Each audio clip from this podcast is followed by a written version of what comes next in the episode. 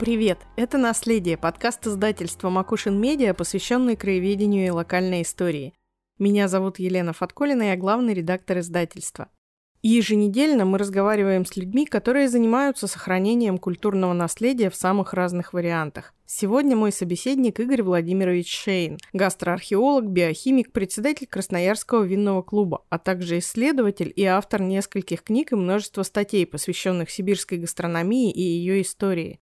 Эту серию подкаста мы записывали с ним на выезде во время фестиваля «Книжная дюжина» в Томске, куда он приехал с презентацией своей последней книги про сибирский публичный стол. Поэтому качество звука у нас несколько отличается от обычного, но, надеюсь, содержание нашего разговора это компенсирует. А почему вы называете себя гастроархеологом? Понимаете, вот э, русская система стола, как выясняется, да, она самая гениальная система всего мира. Весь мир ее принял, весь мир принял, и уже многие забыли, что она русская, но подают они в русской системе стола. Все рестораны и высокие, ну вообще вся высокая кухня строится в системе э, русского стола разработанного нашими предками, и которая расцвела в XIX веке, например, всего XIX века. Она была такой цветущей клумбой. Это система, которая абсолютно совершенна. Да? То есть там, там не надо ничего придумать, там все уже придумано.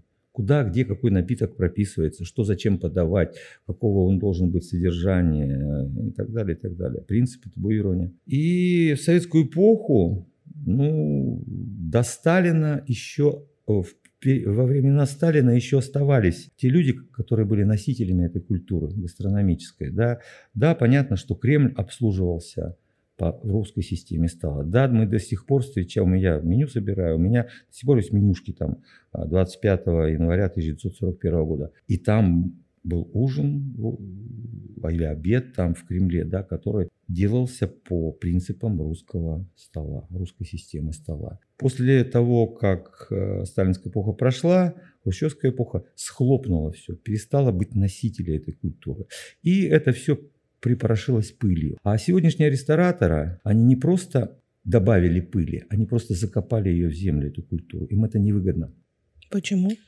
Невыгодно, потому что нужно шевелиться, нужно думать, быть интеллектуальным постоянно. Им проще назначить какие-то сеты. Сет – это набор, да. Вот в Америке придумали, потому что у них не было понятия меню, расписания стола. А тут у нас уже меню есть, да, в ресторанах. У нас это, оказывается, не список блюд, которые сегодня мы будем потреблять, да, такое приятное легкое насилие, а это, оказывается, в советском понимании, вот эта советчина, она до сих пор осталась в ресторации. Это набор блюд, которые может выдать тебе ресторан. А меню ты, условное меню, да, ты сам должен составлять. И вот они вот в Америке не было понятия меню. Э, низкая была достаточно культура потребления. То есть все было просто. А поскольку все равно рестораны начали развиваться, они придумали сеты. Сеты это, собственно, и есть меню. Но зачем рестораторы сейчас берут сеты, когда у нас есть слово меню, правда, которое замыленное и неправильно замыленное. Да? То есть это как, если это карта блюд, они его назвали меню. Поскольку это вроде как меню есть, ну давайте американское возьмем сет. Но сет это набор, это не система, это не взаимосвязанные вещи. Ну а как мы будем блюда называть? А мы будем их называть курсами. Шеф такой-то предлагает сет с пяти курсами. И вот эта массовка ресторанная, да, бездумная ресторанная, он говорит, ну классно, сет, что такое сет? Да, хрен не знаю, что такое сет. И курсы, и по большому счету это просто набор блюд, которые не взаимосвязаны друг с другом. Да, это может быть произведение искусства. Да, это может быть вкусно. Одно с другим сочетается. Но перехода на следующее блюдо нет. А что между блюдами? Нет. А что за вторым блюдом идет, тоже нет и так далее. И вот они ее закопали. Закопали, и их это устраивает. Почему? Потому что проще сделать, условно говоря, итальянский ресторан. Проще с логистикой. Ну что, макароны там, колбаски, неважно какие, нарезали там соусом, приперчили, сильный вкус, монолитный вкус, вроде как сложный, но не гармоничный, да неважно, а тесто все, все поправит. Да. Поэтому рестораны итальянские, хотя если итальянцы посмотреть в этот итальянский ресторан, скажут, это, это что такое, это, это итальянская кухня. Вот у нас такие итальянские рестораны ресторана. То же самое, кстати, и с японским. Да? Японцы приезжают ко мне, друзья, говорят, а, а, вот это, а вот это суши, это что? Они не знают, что такое вот это вот суши. Вот это вот. Они знают, что такое сушими вот это вот, которое нам подают в японских ресторанах. Проще все. Ну, а суши, сушими, все. Рис. Почему это популярно? Почему они в это вкладываются? Рис? Потому что, ну, ребят, продавать рис за такие деньги, а русская кухня требует другого отношения. Прежде всего, интеллектуального отношения. А если у тебя четыре блюда а, в твоем меню, да, Э, то там гастрономической тавтологии не должно быть, да. То есть, если один соус где-то белый, то его больше не должно повторяться. Если у тебя тяжелый первая, первая перемена суп, ну, условно говоря, там а-ля тортю черепаховый, то уж потом у тебя должно быть маленькое такое блюдо, которое освежает, очень легкое, да, а потом у тебя идет там другое блюдо, которое, условно говоря, рыба, да, но везде разное соусирование. А то смотрю там великий шеф русский там ездит там по Сибири, показывает свое мастерство. А у него, извините, э, в меню, ну, любит он облепиху. В трех блюдах облепиха. Все. Нужна интеллектуальность, э, нужна серьезная логистика, а нужны продукты, которые локальные локальные. Ну, зачем нам локальные продукты? Ну, вот, вот на берегах Енисея зачем нам Нельма, зачем нам Муксун или там на берегах э, Аби, да? Зачем нам это все? Зачем нам эти рябчики, которые охотники сейчас, сейчас же, не, они не знают, куда их девать. Их же надо щипать. А вот если бы вы мне принесли вакуумные упаковки, вот сделанные, я бы еще подумал, брать или не брать, да? А вот так тушку, да, ребята, щипать же надо да еще и потрошить. Все это ну, как от лени. Скажите, а с французской системой как это связано было? То есть а, кто тут кому наследовал? Или никто а, никому? Никто ни у кого не наследовал, никто ни у кого не наследовал. Дело в том, что существует две великих гастрономии, это французская и русская, и они друг от друга независимы. А почему-то принято считать, что мы очень много позаимствовали у французов. Что подталкивает к этой мысли? А то, что в России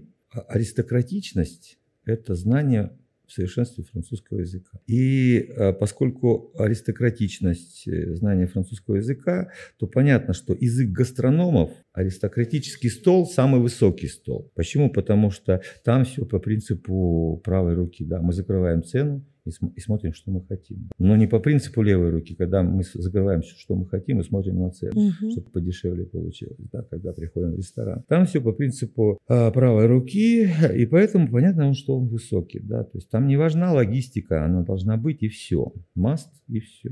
И язык гастрономов был, естественно, французский. Кстати, далеко ходить не надо, и то же самое было в Англии. Вся английская аристократия говорила исключительно на французском языке а не на английском. И отсюда вот такой посыл, что если мы называем там блюдо по-французски, значит мы взяли его из французской кухни. Ничего подобного. Вот ничего подобного. Да, может быть, какие-то идеи технологические мы взяли. Там вот, условно говоря, суп Винзор. Вот как вы считаете, что это за суп? Винзор, вы знаете, что такое да. имя? Что это? Ну, это английский дом правящий. Английский правящий дом. Но Давайте разберемся в этой истории. У нас очень популярно было и в 19 и до сих пор в некоторых ресторанах подают суп Винзор.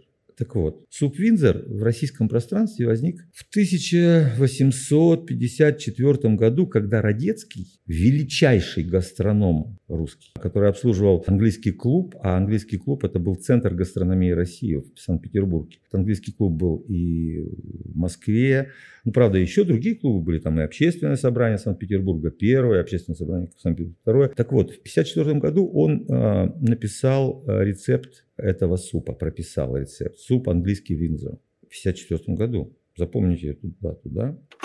Игнатий Радецкий, автор трехтомной книги «Альманах гастрономов», вышедшей в России в середине XIX века. Это была первая в своем роде книга, написанная опытным практиком, много лет руководившим великосветскими кухнями российских дворян. Он стал основоположником российской кухни с европейским лицом, творчески приземляя иностранные новинки в отечественной кулинарии. Когда начинаешь копать, а где же, когда же, ну если английский, давай в английских книжечках посмотрим. Ага, кулинар, Джордж Франкотелли, десятью годами ранее своей книге опубликовал э, суп Винзор английский. А если мы еще немножко покопаемся в исторической литературе, то понятно станет, что он в 1840-1842 году обслуживал английскую королеву. А тогда же был другой дом э, правящий, да, Готенбергский, кажется, так он называется, я не помню. А она была после родов. И он сделал такой э, типичный суп, народный суп, который варился из бобов, да, такой жидкая такая аппетитная густая масса на основе бобов, которая была распространена на всех, стояла на всех столах э, Туманного Альбиона. И он взял ее немножко переделал, все-таки он тяжелый суп, он его облегчил и назвал его вот английский суп Винзор для, ну там типа для королевы. А в 91 году 1901 году последняя, так сказать, наследница этого дома скончалась, королева Виктория. И э, правящим домом стал немецкий дом со сложным названием. А в 1917 году они взяли и немецкое название поменяли на английское, на Винзор. 1917 королевская династия Винзор теперь стала называться. Но 1917, а впервые он был приготовлен в 1842 году самое позднее. А почему здесь Королевский дом? Он же тогда тоже Винзором назывался. Ребят, ларчик открывается очень просто. Просто до конца 19 века в Англии бобы черные назывались Винзор Бин. Все понятно. Все. И так далее. То есть вот таких вот много. И поэтому, возвращаясь к тому вопросу, который вы задали, Французская кухня взяла очень много от нас. Она взяла, во-первых, систему русского стола. Во-вторых, во французском языке появились э, необычные слова французские, как закуски, пирожки так далее, и так далее, и так далее. Да? То есть очень много. И очень много там готовится русских блюд по а-ля рюс там, и так далее, и так далее. Какой бы французский рецепт, какая бы французская идея ни была в русской кухне, она, русская кухня, всегда ориентировалась на а, местные специалитеты. Потом, ведь отношение к блюдам тоже разное. У нас самым сложным, тем блюдом, который дает обеду основания, то есть это суп, это было самое сложное блюдо русской кухни. Сегодня культура супа была потеряна. Ну, то есть она уже потеряна. Я констатирую, что она потеряна. У нас не умеют варить супы. И ни рестораторы, ни дома. Варят его с крышкой, варят его на воде, когда ни один суп на воде в России никогда не готовился. А у французов другое отношение к супам. Они, как правило, очень густые, они, как правило, как крем-супы, да, там, тыквенный там суп вот э, с фуагра там и так далее. А у нас система другая. Плюс э, сопровождение, а, аккомпаниат э, с русского супа там очень сложный. Там, там впервые прописываются пирожки перед супом. То есть нигде до того пирожков нет. А вот здесь вот перед супом прописываются пирожки. То есть первые пирожки и суп – это вещи неразделимые. Ну, то есть это может быть кулебяка, конечно, там, это может быть там еще что-то, и буше. Так что французская кухня и русская кухня – великие кухни, но они очень сильно друг на друга повлияли, но друг из друга они не проистекают.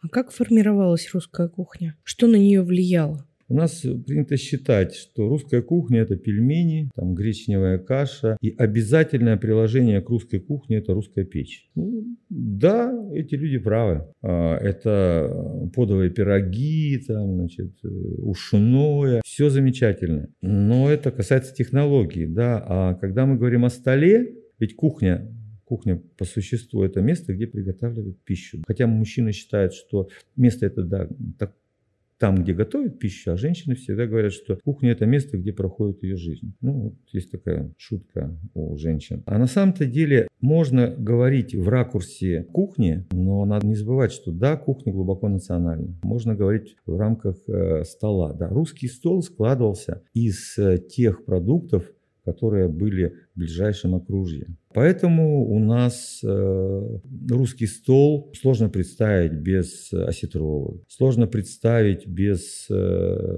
без супа, а сложно представить без кремов. Э, ну и вот он складывался в разных регионах по-разному. Там бараний бок запеченный, там вот эти кулебяки, они распределялись э, по каким-то своим определенным местам, прописывались и в э, тайминге, что называется, и в предметности стола. И она везде была разная, русская кухня. Но начиная, наверное, даже с Петра Первого, при Екатерине Первой уже начинает э, логистика работать, э, все расширяется, расширяется. А когда стали активно осваивать Сибирь, то русский стол уже из себя представлял, наверное, самый обильно предметный стол вообще всего мира. Потому что ну, огромное количество народностей, огромные территории, везде свои спецификаты. Лучшие спецификаты возились в Санкт-Петербург. Вот, например, Томск поставлял до Нижнего Новгорода, до Москвы, до Санкт-Петербурга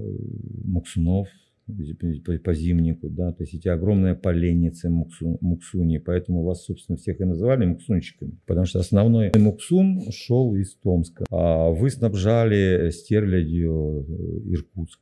Вот понимаете, вот иркутские садки живой стерли, они были они были из Томска. То есть логистика уже работала, она уже вот такая была. Да. Понятно, что а, русские купцы в Иркутске называли эти блюда «томское мягкое». Это значит очень хорошо, что привезено из Томска. Почему? Потому что тамошние осетр, э, то есть осетровые, они маленько другие. Потом э, в Санкт-Петербурге э, была гастрономическая неделя сосвинской сельди. Это тагунок, да, то есть сосве. У нас тоже есть тагунок, но он у нас помельче, тоже вкусный. И вот этот стол уже к э, началу, наверное, даже 19 века он был достаточно хорошо сформирован, он был очень обилен, и все иностранцы, которые приезжали, они говорят, это, это что-то невероятное. Это такое обилие э, продуктов базовых, что ни у одной страны ни у одной национальной кухни такого не было. То есть, получается, сложный и развитый стол, он характеризуется обилием, во-первых, э, разных продуктов, которые да, используются, во-вторых, э, комбинаций блюд, которые да, на их да, основе да, делаются. Да, да. Но вы, я так понимаю, в первую очередь все-таки изучаете сибирский стол в разных его вариациях э, в большей степени, чем, например, русский в целом, или нет? Ну, и так, и не так. Не так. Почему? Потому что, когда я начал писать э, книжки по истории гастрономии, собственно, поэтому я архивариус гастрономический, то вот сейчас вот книжка, да, про городскую среду. То есть это публичный стол, это городская среда. Городская среда вся жила в системе русской системы стола. И поэтому я вынужден изучать русскую систему стола, чтобы понять. То есть изначально это сибирский стол. Но вот горожанский стол это есть суть, русский стол и вот это одна ситуация. А другая ситуация, да, я изучаю сибирскую, сибирскую гастрономию. Но суть-то в чем? Суть в том, что Сибирь э, очень сложная, сотканная страна, будем так говорить. С одной стороны, это 40 с лишним коренных народов. У каждого народа своя национальная кухня, основана на своих местных специалитетов, которые под ногой, под другой, под коленом. А с другой стороны, а, разнообразие ландшафта, плюс к этому. С другой стороны, огромное количество приезжих было. Да? То есть вот Красноярск был и Томск был. В горожанской кухне это польская кухня в основном была. Понимаете, это польская кухня. Почему? Потому что поляков было очень много. И в Иркутске немножко не так, э, но там тоже есть польские корни. А, очень много корней э, прибалтийских. У нас деревни до сих пор прибалтийские со своей на основе сибирских специалитетов кухни. А это новое блюдо. То есть если там э, прибалтийский борщ там варился вот так-то, так-то и так-то, то сегодня в Сибири прибалтийский борщ варится маленько по-другому, да, то есть там используется обязательно серый горох, да, серый горох у нас растет, фантастическое растение, а она не, не вкусная зеленая, но зато когда ты его созревшим начинаешь варить, там, толочь и так далее, он выдает совершенно невероятные вкусы. Он собирается по-другому, борщ же не варится, он собирается. Или там тот же украинский борщ, это совершенно принципиально другая вещь, Сибири, чем на Украине, да, там или белорусские какие-то э, типичные вещи. И я начал изучать коренные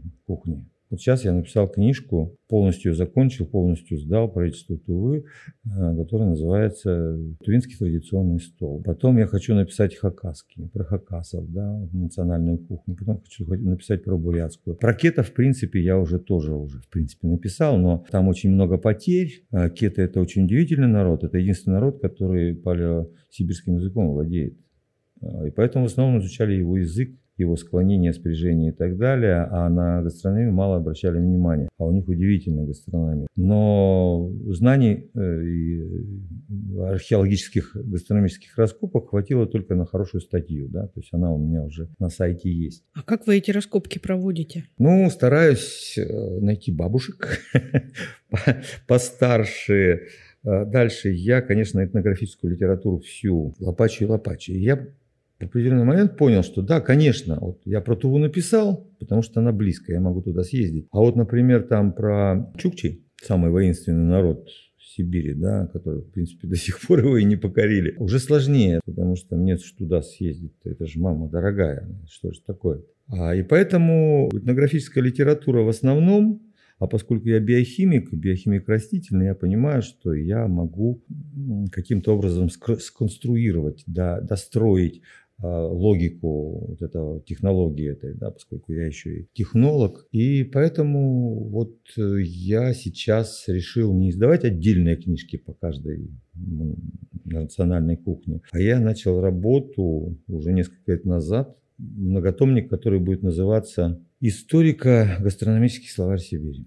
О, это очень круто. И у меня уже написано около 1200 словарных статей. Ну, правда, словарные статьи по полкнижки получаются, но тем не менее. И понимаете, мне с одной стороны это очень нравится, а с другой стороны я понимаю, как много всего потеряно и как много всего было ложно оценено. Да? То есть, вот, условно говоря, там так называемый сок. Это, ну, я немножко термин допущу научный, да, это так называемая прикомбиальная часть сосны. Весной, когда в детстве вы бегали, да, вот стальника угу. вы берете, кожицу отдираете, обсасываете, это сладкое. Да. Это был основной хлеб сибирских народов от севера до юга. И этнографы на это смотрели, а у них же зашоренность была, конечно же. Ну, сложно в этом обвинить этнографов те же, да, что они делали ложную, ложную оценку. Они говорили, люди деревья здесь едят, бедные, голодают.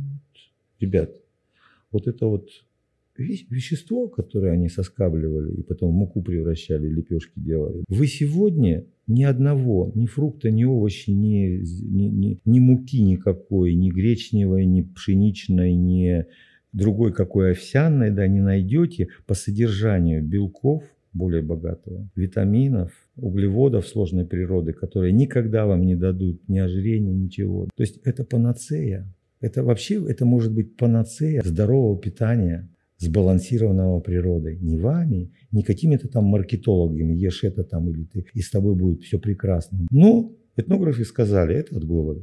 Ну, значит, это от голода. Про это забыли, да? Финны пытались восстановить эту ситуацию, но они не разобрались, что они ели. И они стали эту кору, просто вот эту внешнюю кору сдирать и в йогурты детские крошить, там, в то, другое, это неправильно. И очень много, очень много открытий. Ну, понятно, что любое открытие – это хорошо забытое, то есть старое. И, и я вот просто, я тащусь. А что еще как источники вы используете? То есть работаете ли вы с архивами, либо а, работаете Конечно с меню? же, с архивами работаю. То есть я дружу со многими музеями, многие музеи мне предоставляют архивные материалы, я там могу работать. Я и в Томском архиве бывал, и в Канском, и в Красноярском. Ну, с Красноярском у меня там все очень-очень хорошо. Но до Барнаульского еще не добрался. Ну, а что в первую очередь в музеях и в архивах вы ищете в качестве источника? Это письма, либо это старое меню? Что? Ну, прежде всего, меню, да. То есть, но меню это все-таки высокий стол. Да. А на самом-то деле, если говорить о коренных народах, то в архивах мало что можно найти. То есть какие-то отголоски. В основном это дневники. Дневники путешествий, это и дневники, которые писали купцы, когда осваивали какие-то логистические схемы, там вот он идет там в Горный Алтай, там вот, вот его здесь есть такие там педанты, которые там все записывают. И так я вышел на то, что, собственно, вот там Баадак тот же, это не монгольское блюдо, это Алтая тувинское, так сказал угу. да. То есть я возвращаю истоки. Да, оно известно в какой-то мере, да, его немножко сегодня извратили. Условно говоря, картошку никогда, понятно, что тувинцы не добавляли в этот мешок шкурный, чтобы сделать баадак. Сегодня они добавляют. Но вот э, в основном это, конечно, ведь э, технологии можно даже по эмоции э, дневниковой записи поймать. И понятно, что у меня в голове целая система, и вот когда это все читаешь, оп, вот есть такое упоминание. Вот здесь вот они говорят так, да, значит, а вот, а вот здесь вот так. Значит, технология вот такая. Вот роем ямку, да, а туда засыпаем песок, а, а туда накладываем листья. Какие листья? Вот такие-то листья. А вот сколько часов? Вот на, на ночь, да. Ну, такие нюансы. А когда произошло вытеснение этих кухонь? Это советское время или это раньше? То есть, ну, условно говоря, когда Сибирь постепенно осваивалась, постепенно вытеснялась национальная кухня? Или это как-то по-другому происходило? Она взаимопроникала, переплав... переплавлялась условно? Как ну, процесс знаете, шел? Каждый человек, э, уходя в какую-то дальнюю территорию, нетипичную для его культуры, он всегда свою культуру постарается взять. Поэтому там тот же Илья Васильевич Похлебкин писал, что вот ходаки за каменный пояс уходили, вот у них на груди был мешок, в котором было тесто, закваска. Вот у него мешок э, муки. Вот э, русский человек не мог представить себе без хлеба.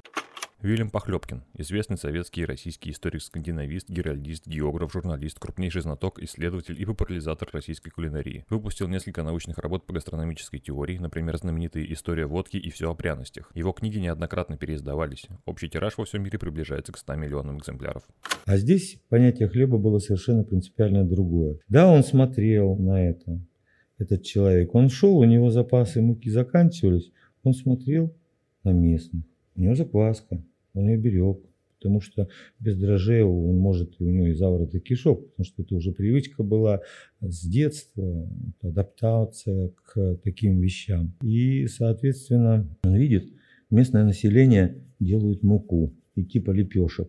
Он берет эту муку и добавляет свою муку. И когда он до Дальнего Востока доходит, то у него там получается деревянная мука на 95%. Да? И вот он же не хотел этого, внедряться в чужую культуру, а он взял чужую культуру и адаптировал в какой-то мере на, на свою культуру. Он пришел со своей культурой, и он будет на этой культуре. Даже уже потом от этого блюда и технологии, с которой он пришел, да, ничего не осталось, но называет он ее так же, как называл там в своей культуре. Поэтому вот, вот, вот где-то такая общая схема. Поляки приехали, показали соус по-польски. Надо всегда хозяйке, хозяину держать в голове этот соус. Почему? Потому что с этим соусом можно даже съесть подошву. Ну, правда. Да. Я шучу так. У нас на Енисее, там, на Аби, то есть на, на, на реках, где есть э, сиговая рыба. У нас в магазинах продаются ментай. Ментай – это кормовая рыба, ее всегда ели. Ну, скотинам возили, коровам там,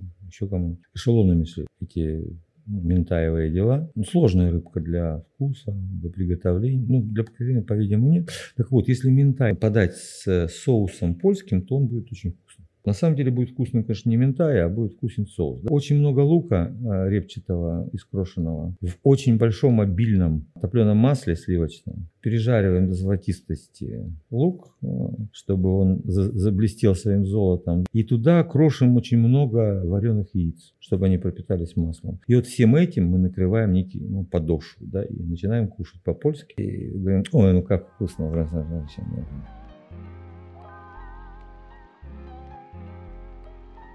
Реконструкция напитков. Напитки вообще э, алкогольные, они являются частью вот этого стола абсолютно. или это отдельная история? Это абсолютно, абсолютно связано. Ну, опять же, не пей за столбом, пей за столом. То есть вот э, сложнейшая система русского стола, она породила и сложнейшую систему э, русских питий. Либо мы, мы называем это русские питья, либо мы называем это русский буфет. То есть это некий набор напитков и крепкоалкогольных, и слабоалкогольных для обслуживания системы стола. Какой стол, такие напитки. Но ведь э, в русской системе стола крепкие напитки пьют до еды, да, то есть при закусочном столе, стоя, да, пьют. Это старая интересная история. И была построена гениальная система технологическая, и не просто технологическая, а даже я бы сказал, налоговая система, которую мы, к сожалению, забыли про нее и не хотим даже возвращаться к ней. Почему? Потому что сегодняшняя водка в той системе э, классического периода, она называлась не водкой, она называлась горячим вином. Вот. Сейчас у нас продают пшеничное горячее вино, которое называют водкой. Это без всяких добавок, хотя там водку пытаются что-то добавить. Вот такой раствор воды и спирта. Напиток не вкусовой, а исключительно для изменения сознания в голове. На самом деле водки в той системе это вкусовые напитки, да, и названия у них были, у них были разные категории названий. Напитков. На самом верху стоял Ерофеич, да, то есть Ерофеич это царь закусочного стола. Он это был очень крепкий напиток. Ну, опять же, смотря где. Если в аристократической среде, то его готовили из пенника, еще раз перегоняя, это было 58 градусов, это 100 пруф. Это та система а, крепкого алкоголя, которая до сих пор применима в Англии и в Америке. Да, пруф, 100 пруф, 58 градусов. 100 proof или proof spirit, дословно доказательство спирта. Это единица измерения крепости напитков. В 16 веке в жалование английских моряков входила порция рома. Чтобы убедиться, что ром не разбавлен водой, доказательство его крепости, то самое proof spirit, проводили, смачивая напитком порох. Если тот не загорался, ром считали недостаточно крепким. Это происходило как раз в случае содержания алкоголя ниже 57%, потому крепость 57 градусов и стала называться 100 proof. А, Ерофеич тип напитка. Это единственный напиток, который мужской рот. А вот она? Э, напиток Ерофеич и гастроном, который выбирает напиток, чтобы закусить, он видит, что есть стоит Ерофеич тминный, Ерофеич анисовый, любимый напиток э, Петра Первого. И тот напиток, про которого пел Булата Куджава, капли датского короля, пейте кавалер. Вот Ерофеич анисовый. Дальше переходим. А вот водка. А водка э, бадьяновая, а водка э, хренная, а водка там клюквенная, а вот ротафия, сладкая водка, такая-то, рябиновая, там, вишневая ротафия, дымная ротафия, а вот наливка, так, русский ликер, вот такая-то, а вот шром. Тип напитка и вкусовые характеристики, чтобы можно было, а, не мог существовать сегодняшний вариант, но сегодня же историю делают маркетологи. Водка Москва, водка Белуга. Вот если там в то время перенести ее, поставить перед гастрономом, скажут, что, водка белуга, это что, это как это? А какой вкус у нее? Он даже и пробовать не будет, потому что ну, белуга это продукт, да, который надо кушать. И я понимаю, что я буду кушать. А, а что такое водка белуга?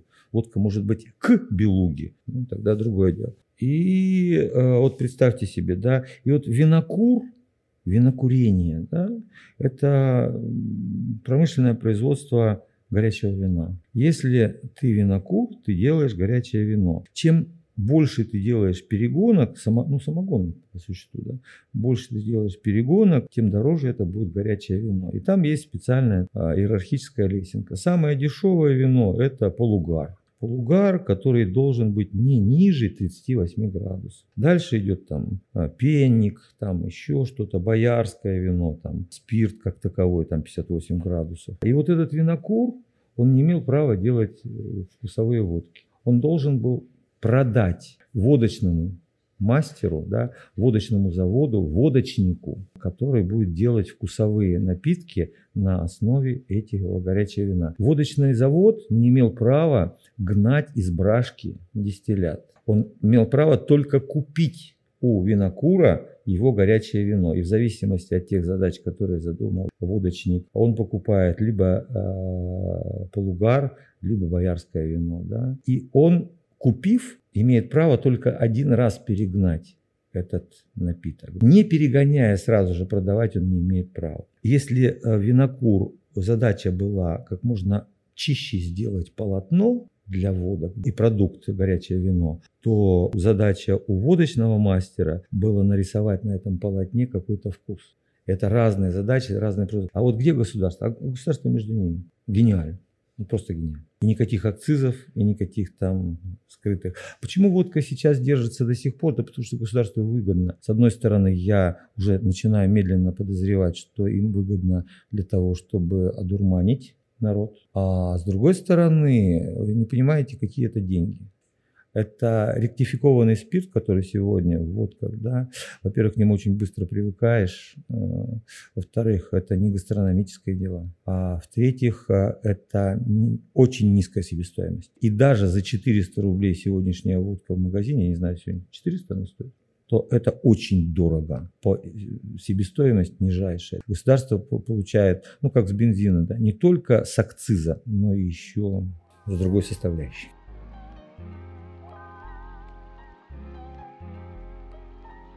Игорь Шейн не только исследует гастрономию, но и является разработчиком и ведущим гастрономического театра. Постановки спектаклей в этом формате делались им в Красноярске, Абакане, Иркутске, Москве, Норильске, Барнауле, Кызыле, Томске. Обычно для организации тематического ужина Шейн работает с шеф-поваром заведения, объясняя, каким должно быть меню.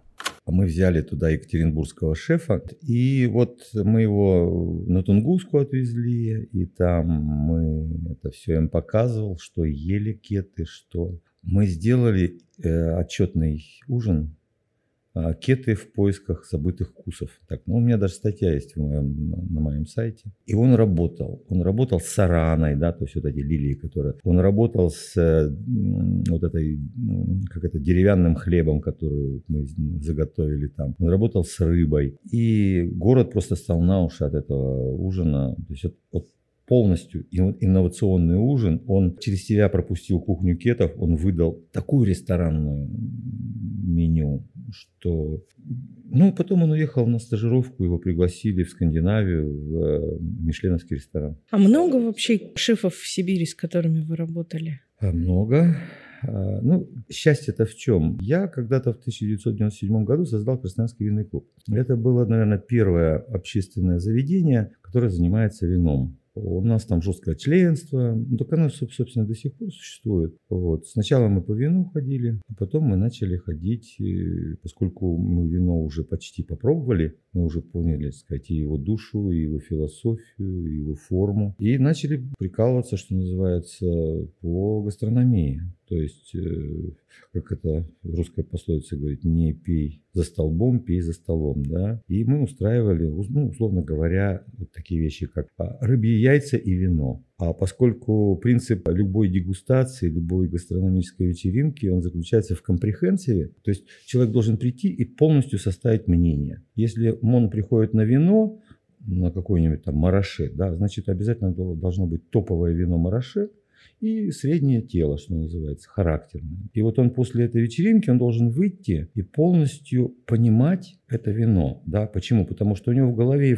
во вкусовых характеристиках есть топ и есть среднее. И вот, вот он составил полностью, компрехенсив сделал, полностью по мараше. Да? То же самое с икрой. Мы взяли, собрали все икры России. У меня даже была икра, э, есть э, белуга да, в Волге, а есть калуга в Амуре. У нас и белужья икра была, и калужья икра была. Э, начали, естественно, с желтых икр, да, то есть это щучья икра. И дальше уже розовые мои любимые любимые икры. Это и харизовая топовая, и там амулевая, и нельменная икра.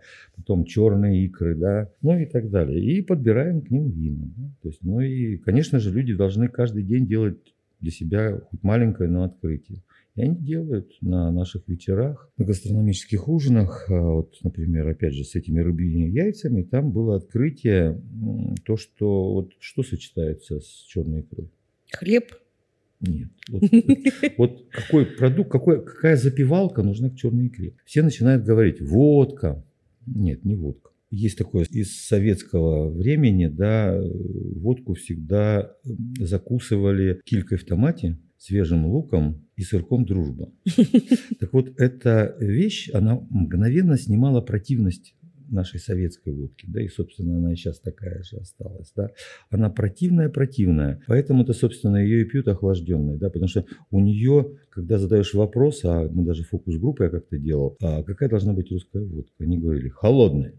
Это единственная характеристика, то есть говорят, водка должна быть, а почему она должна быть холодной? А потому что она противная. И вот эту противность надо снимать. Так вот, а, все говорят, водка и черная икра.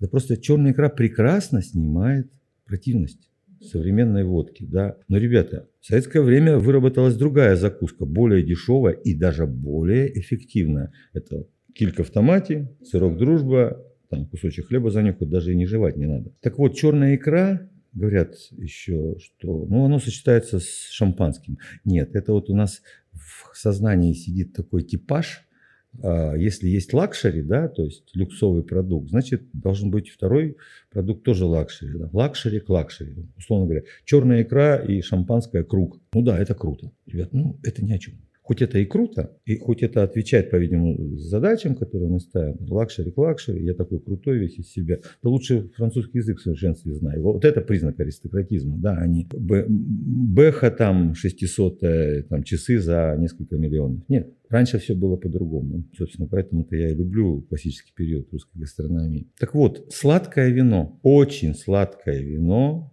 и черная икра. Это гениальное сочетание, я бы даже сказал, не просто гениальное, гедонистическое сочетание. То, что есть удовольствие, да. И вот если взять такайское, можно сказать, даже почти российское а, вино, да, потому что россияне пили такай в больших количествах, даже и в советское время, потому что Венгрия была нашей вотчиной. А, и черная икра, и удовольствие вам обеспечено. И это, это срыв, срыв башки, если вы впервые это пробуете. Да. Собственно, вот исходя вот из этого сочетания, можно объяснить базово, почему такой популярностью до сих пор пользуется селедка под шубой. Mm.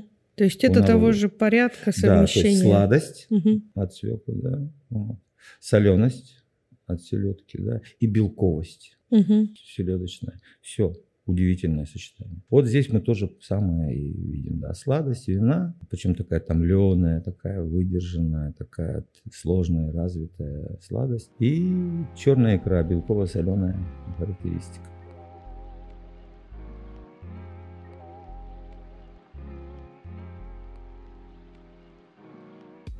На ваш взгляд, зачем нужно, во-первых, восстанавливать эту кухню, во-вторых, нужно ли ее сохранять? То есть понимание о том, как мы ели на протяжении очень долгих лет. Что это дает э, понимание? Очень Хороший и очень сложный вопрос. Ну, во-первых, для того, чтобы а, нация была здоровой. Если мы не будем уважать старших, а мы должны их уважать. За что мы их должны их уважать? Не, не, только, не только за, то, что они нас родили. Да. Мы должны их прежде всего уважать за их опыт поколений во всем, и в том числе опыт стола. Сформировать физиологически здоровую не просто блюдо, да, а а плюс еще и систему потребления, это, э, это очень сложно, это опыт многих-многих-многих поколений. Если бы каждое поколение пренебрежительно относилось к прошлому опыту его поколения, то мы бы а, сегодня ну, не были бы нацией. И здесь две тезы, да, то есть вот эта первая теза, а, она такая, что надо сохранить и приумножать опыт э, прошлых поколений. А вторая теза, с этой же связана абсолютно, э, говорит о том, что, ребят, вот то, что вы не найдете в опыте поколений, значит, это неправильно. Да? То есть, ну вот в, в Академии наук э, теза, она очень просто звучала. Да? Если ты сделал открытие, то ты должен найти его в литературе. Если ты его не найдешь в литературе, то, скорее всего, это артефакт. То есть, понимаете, вот никто ничего не изобретал. Вот мне все время предстоит, а кто пельмени изобрел, а кто там щи изобрел. Да никто не изобретал. Ребят, так сложились обстоятельства. Вот так э, окружение заставило сделать такую технологию. Эти технологии, э, если были идентичные, ну не идентичные, а аутентичные, так сказать, окружение там где-то в Польше, э, в Болгарии, там в Сибири, неважно, то возник, могли возникнуть параллельные почти идентичные технологии. Поэтому никто не изобретал вино. Ну, никто не изобретал вино, потому что так сложились обстоятельства. Никто не изобретал щей, никто не изобретал борщей, потому что борщ собирали. Да? Борщ родило топливный дефицит, и поэтому борщ собирают как можно меньше его варят, да, там и так далее. Поэтому э, там на Кубани борщ кубанский, да, он сам там родился, да, на Украине он там сам родился и так далее, и так далее, и так далее. И поэтому сделать открытие, это значит собрать вот то, что существует в округе обрывками и сфокусировать в одной точке и сделать вывод. Вот это и есть открытие. И если вот этих кусков рядом не валяется, скорее всего, ты просто это твоя выдумка. Так вот, получается, что то, что не было прошлом не может быть сейчас. Вот сувит изобрели, да. Ребят, ну технология сибирская древнейшая. И у якутов, и у многих северных народов готовить не, при пониженных температурах. Долго готовить при пониженных температурах. Но когда начинают сегодняшние рестораторы изобретать что-то новое, я не устаю говорить, да, ребят, сахандаля – это яд. У меня два друга умерли от него. Он замедляет дыхание. Не дай бог вам переохладиться, вы можете вообще... Скажите мне, ну, умер человек, да, от чего умер? А мы не можем померить, от чего он умер, да, мы, не, мы, мы, мы даже, наверное, не можем мы и вот этого действующего начала Сахандаля а, найти в крови, да, да и не будем искать мы, да и нет у нас таких приборов. Ребят, ну а Сахандаля продолжает продавать. А если там изначально начиналось там щепоточку на там литр, да, сейчас-то уже горстями. А уже маркетологи даже пишут, вот это чай Сахандаля, там традиционное белое крыло, там тибетская медицина. Ребята, что? Это яд. Шишки. Ну, Малаховец, великолепный компилятор, который даже воду не умел кипятить. Написала кучу книжек. А подарок молодой хозяйке. Ну, откуда-то она выдернула эти шишки сосновая в сахаре. Вы что творите? Под, под желудку свою, товарищи, пожалеете. Не было этого в прошлом. Не было. Это когда-то появлялось, но ушло. Сейчас все настаивают водку на кедровых орешках. Ребят, одумайтесь. И почки, и печень очень сильно страдают. Вы найдите когда хоть одну водку, я как специалист в этом, я знаю все рецептуры тех водок, чтобы подавали настой на кедровых орешках. Никогда, ни в жизнь это опыт прошлых поколений. Вы настоите э, кедровые орешки и попробуйте спинку себе помазать. Вы будете бегать и кричать «Быстро, быстро! Жжет! Ой, жжет! Снимите с меня это!» Вы представляете, что в вашем желудке творится? То есть ну, это зато в том числе и безопасность. настойка. А? То есть это, это в том числе конечно, и безопасность. Так уважать-то надо за опыт. Почему? Опыт безопасного, физиологической жизни, здорового питания. И здорового питания не в ваших диетах, которые прописывают вам э, диетологи. Это, это плохо. В диете только хорошо то, что вы начинаете за собой следить. Это плюс. Но то, что вы не делаете ограниченным выбор пищи, это плохо. У организма, у вашего, должен быть всегда выбор. Вы должны всегда очень разнообразно, ну, я не говорю обильно, не обильно, но очень разнообразно питаться. Должны есть мясо, рыбу, овощи, причем и все в разнообразии. И вот у американцев есть гениальная система вывода человека с алкоголической иглы, что называется, которая основана на очень витаминной и разнообразнейшей пище. Очень эффективно работает. Это был подкаст «Наследие». Мы снова немного выпали из еженедельного ритма, но обещаем компенсировать это в течение всего июня. Слушайте нас на любимых платформах и, конечно, на сайте издательства макушин.медиа, а также не забывайте подписываться на наш телеграм-канал Макушин.